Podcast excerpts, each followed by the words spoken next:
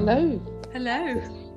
I've got Debbie McLean with me today. Debbie is a mother, a grandmother, a poet. Have I missed anything? Biker. Oh yes, very important. A biker. How could I have forgotten that? Yeah, sorry. I apologise. Sorry, Debbie. It's fine. Thank you for sparing some time to ask some questions about being a grandmother. Oh, you're welcome. Really, really appreciate that. So, before becoming a grandmother, did you have any initial thoughts? I did. I mean, I grew up with two grandmothers and a great-grandmother.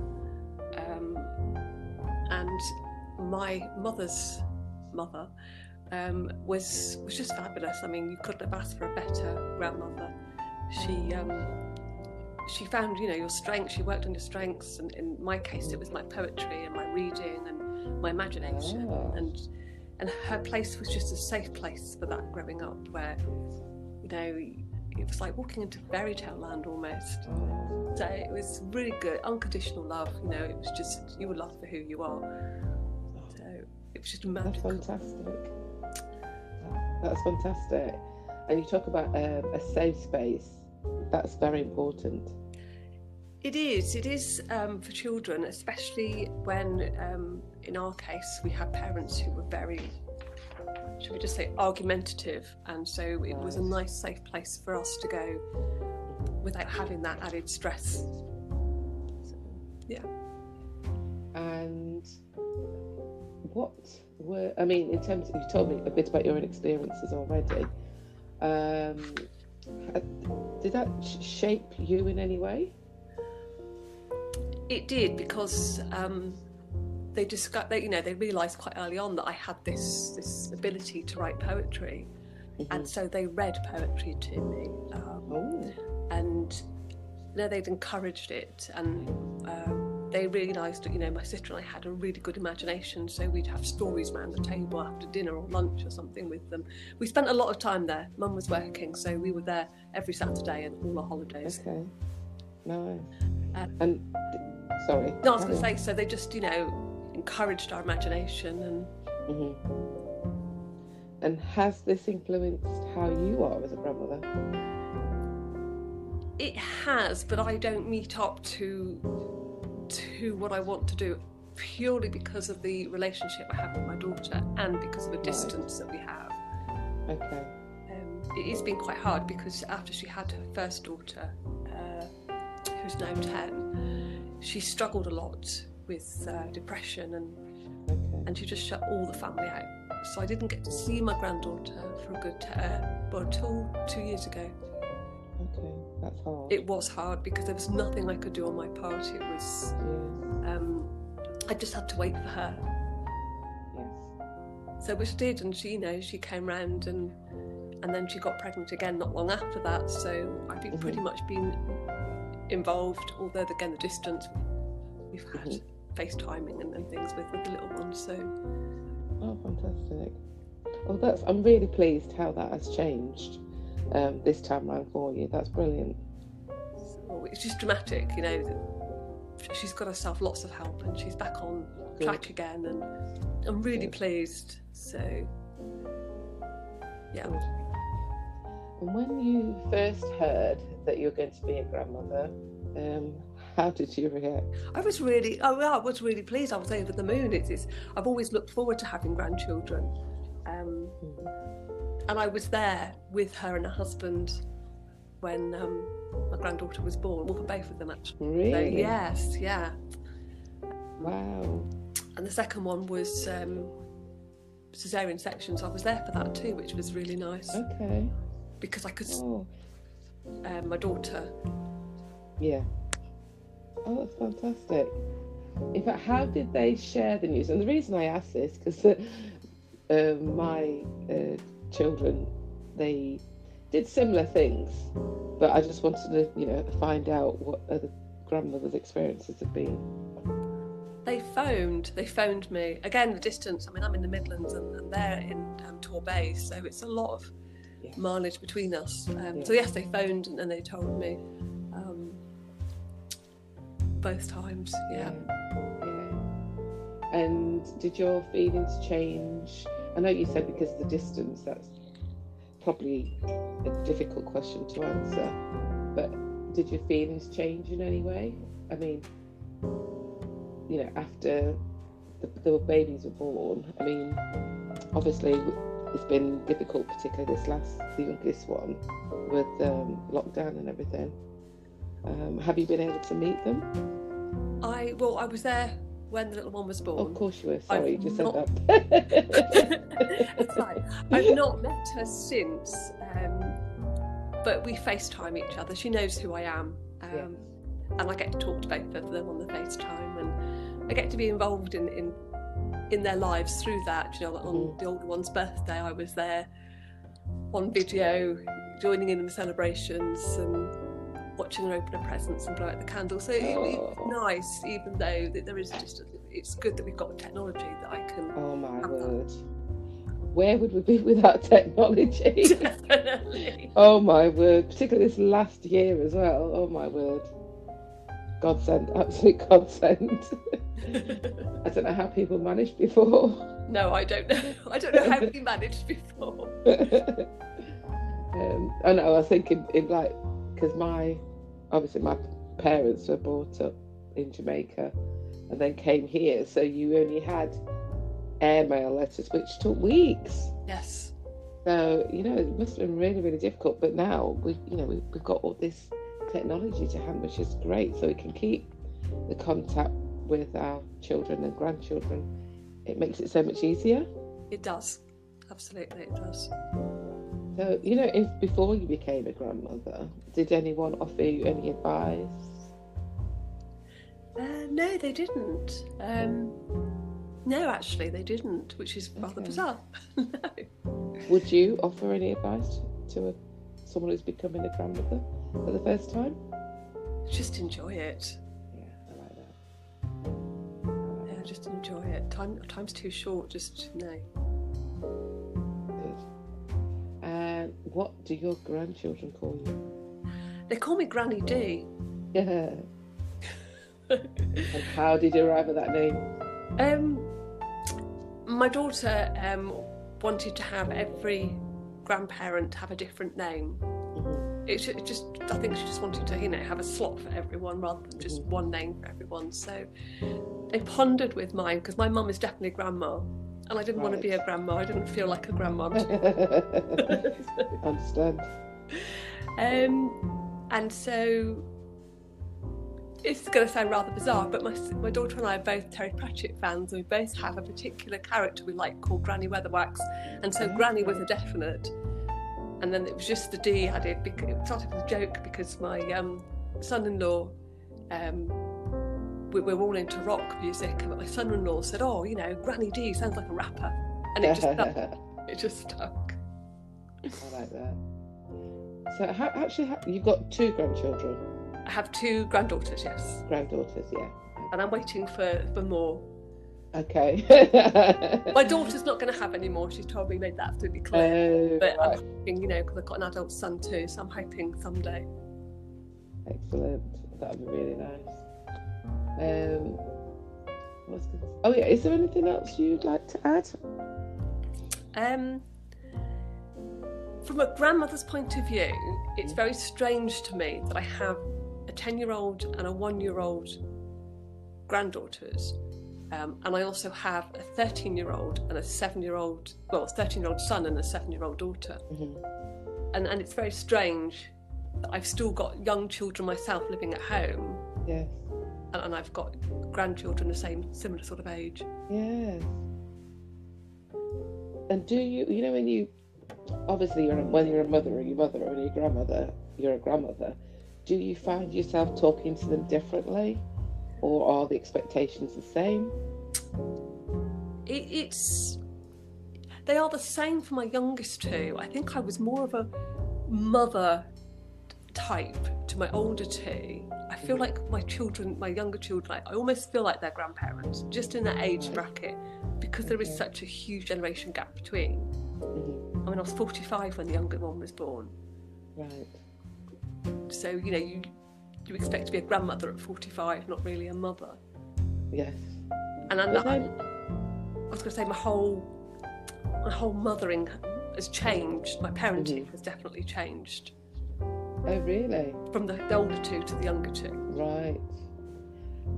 And is that because of age, or is that just experience?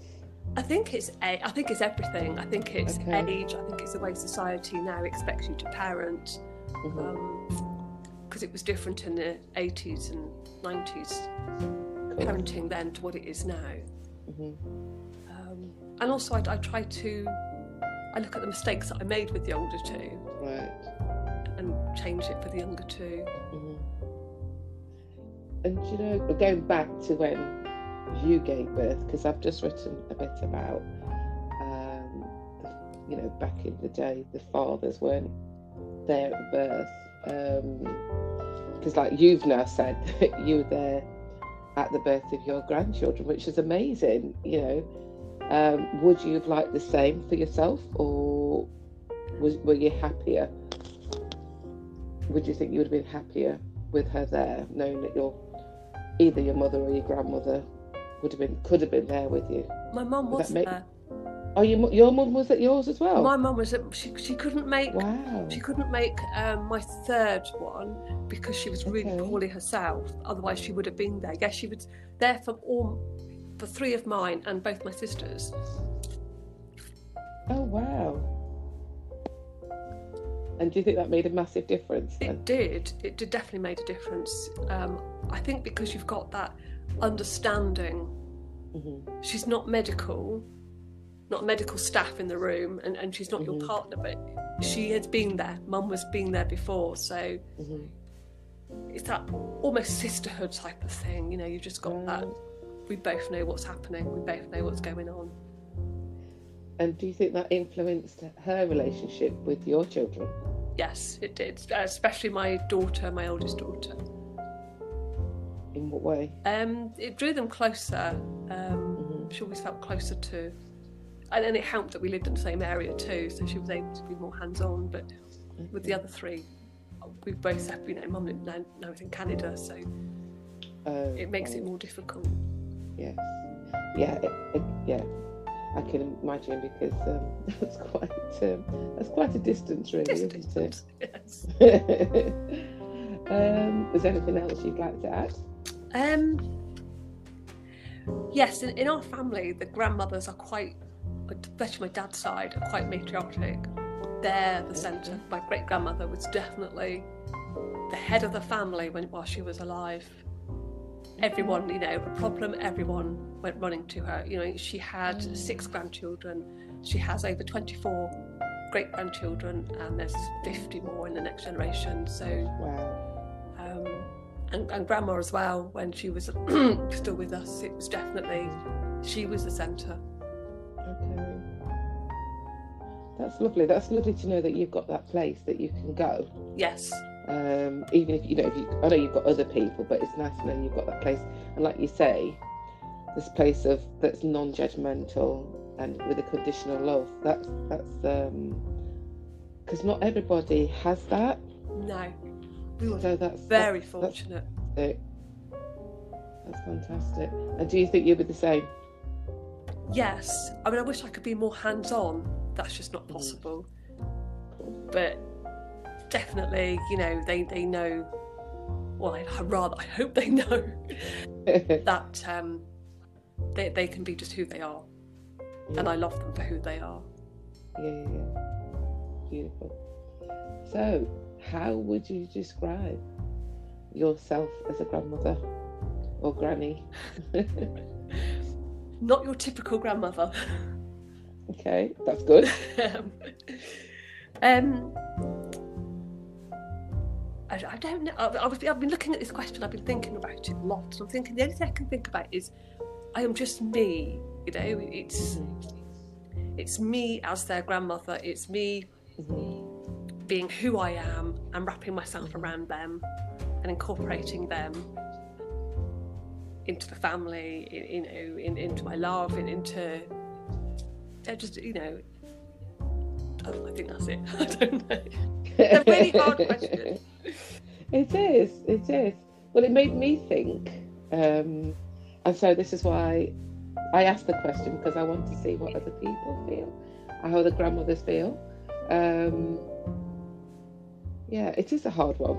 I see myself as completely different to the typical type of grandmother. I mean, I wear Doc Martins. I ride a motorbike. I've got very few grey hair. Sometimes encouraged, but they're just not happening. And I feel more like my daughter's sister because of the age gap. I mean, there's this. I was in my late teens when I had her, so I feel more like us. So it's that a different setup, I think, how it's going to be for when my older son or my younger children have children. Of course. I love the part about the Doc Martins and the motorbike. But you'd be surprised, though, if you search for images. Yes. What you see. Yes, definitely. And I definitely like those the grandmothers who don't stick to the typical ideal, society's ideal of a grandmother. Mm-hmm. That they have developed their own persona as a grandmother. Mm-hmm. Mm-hmm. Yeah, because I mean, I know grandmothers who had tattoos when they were 60, dye their hair different colours. Yes, I love it all. I mean, I think I was in my 50s when I had my second tattoo. Oh, were you? And my ears I mean, I've got 8 piercings in my ears as well, so it's not your typical, not how my grandparents were. Yeah. And in fact, actually, some grandparents would have been potentially younger back in the day. Yes. May actually be seemed older, just in how society's changed, but they may have actually been a bit younger, because mothers way back when used to stay at home and didn't work anyway, and then so had children young, got married younger, had children younger, and therefore became grandmothers earlier. Potentially. Both my grandmothers worked. Yeah. Both Sorry? My grandmothers worked. Did yes. They? My paternal grandmother was silver service for the Imperial Hotel in Torquay until she was in her 80s. Wow. My great grandmother ran a B&B until she was in her late 80s. Wow. And my maternal grandmother was a Red Cross nurse. Wow.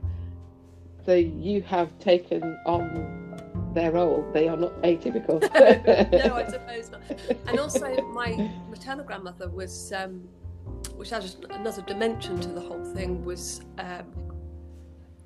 wasn't able to have children, so she adopted my mother. And yet she was still this amazing. I mean, she was our second mother. She really was very pivotal in our family. Yeah, I have heard that said too, about, because not every mother has an easy time being a mother, because for lots of reasons. So it's great to have this other person in your life that you can, like you say, call a second mother.